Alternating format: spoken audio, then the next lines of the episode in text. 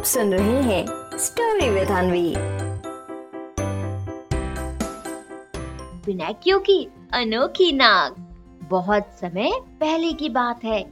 जेपिटो नाम का एक आदमी था। जेपिटो अकेले रहता था। उसके परिवार में और कोई नहीं था। इसलिए उसे तरह तरह के खिलौने बनाना अच्छा लगता था। जेपिटो खूब तरह तरह के लकड़ियों के खिलौने बनाता था और उनसे बातें भी करता था। तभी एक दिन जेपिटो ने लकड़ी का एक गुड्डा बनाया। जब वो गुड्डा बना रहा था, तभी जेपिटो ने अपने मन में सोचा, काश ये गुड्डा सच में बोलने वाला होता तो इससे मैं खूब सारी बातें करता। जेपिटो के मन की ये बात एक परी सुन लेती है। वो उसके पास आती है और जेप्टो से कहती है, क्योंकि तुम बहुत अच्छे इंसान हो, इसलिए मैं तुम्हारी मदद करना चाहती हूँ। फिर परी उस लकड़ी के गुड्डे को बोलने वाला गुड्डा बना देती है। जेपिटो बोलने वाले गुड्डे को देखकर बहुत खुश होता है और उसका नाम पिनाकियो रखता है। जेप्टो पिनाकियो को अपने बेटे की तरह देखभाल करता है और उसे खूब प्यार भी करता है।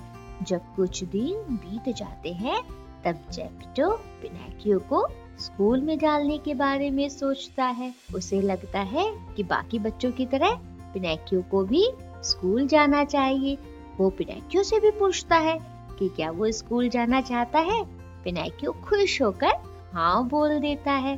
अब क्योंकि जेपिटो के पास इतना पैसा नहीं था कि वो पिनाकियो को स्कूल भेज सके, इसलिए वो अपना इकलौता कोट बेच देता है और उससे जो पैसे आते हैं, वो उससे पिनाकियो के स्कूल की फ़ीस भरता है और उसकी कॉपी किताब भी लाता है। इसके बाद पिनाकियो स्कूल जाना शुरू करता है।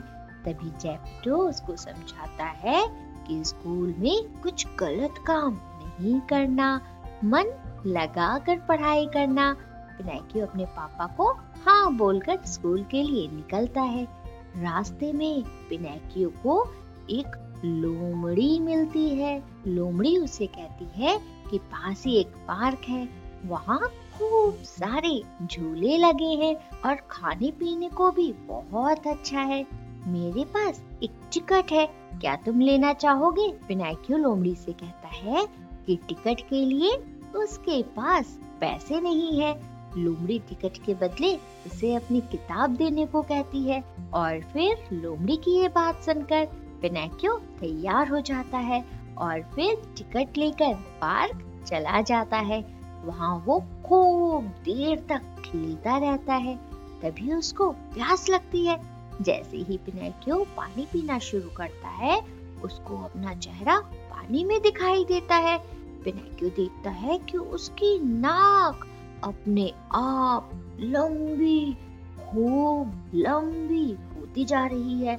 लंबी नाक देख पिनैक्यो ज़ोर ज़ोर चिल्लाने लगता है। फिर वहाँ परी आती है और वो पिनाकियो से कहती है कि तुमने अपने पापा से झूठ बोला, इसीलिए तुम्हारी नाक लंबी हो गई।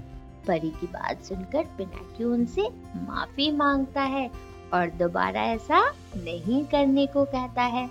फिर परी उसकी नाक ठीक कर देती है। जब पिनाकियो अपने घर पहुँचता है, तब उसे पता चलता है कि उसके पापा को डॉल्फिन ने पकड़ लिया है और फिर पिनाक्यू भी डॉल्फिन के अंदर से अपने पापा को निकालने उसके अंदर चला जाता है। डॉल्फिन के पेट के अंदर पिनाक्यू को देखकर उसके पापा बहुत खुश होते हैं। तभी पिनाक्यू को ज़ोर की खांसी आती है।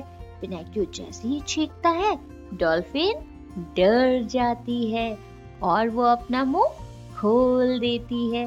इसके बाद जेपिटो और पिनेकियो दोनों डॉल्फिन की पेट से बाहर निकल आते हैं। जेप्टो के लिए पिनाकियो का प्यार देखकर परी बहुत खुश होती है और अब वो उसे सच का एक लड़का बना देती है। साथ ही परी पिनाकियो से ये भी कहती है कि पिनाकियो, अब कभी झूठ मत बोलना। इसके बाद दोनों एक दूसरे के साथ मिलजुल कर खुशी खुशी रहने लगते हैं। तो बच्चों, इस कहानी से हमें क्या सीख मिलती है? इस कहानी से हमें ये सीख मिलती है कि हमें कभी भी झूठ नहीं बोलना चाहिए, क्योंकि झूठ बोलने वालों की नाक पिनाकियों की तरह लंबी हो जाती है। समझे? सुन रहे थे स्टोरी विद अनवी अनवी के साथ।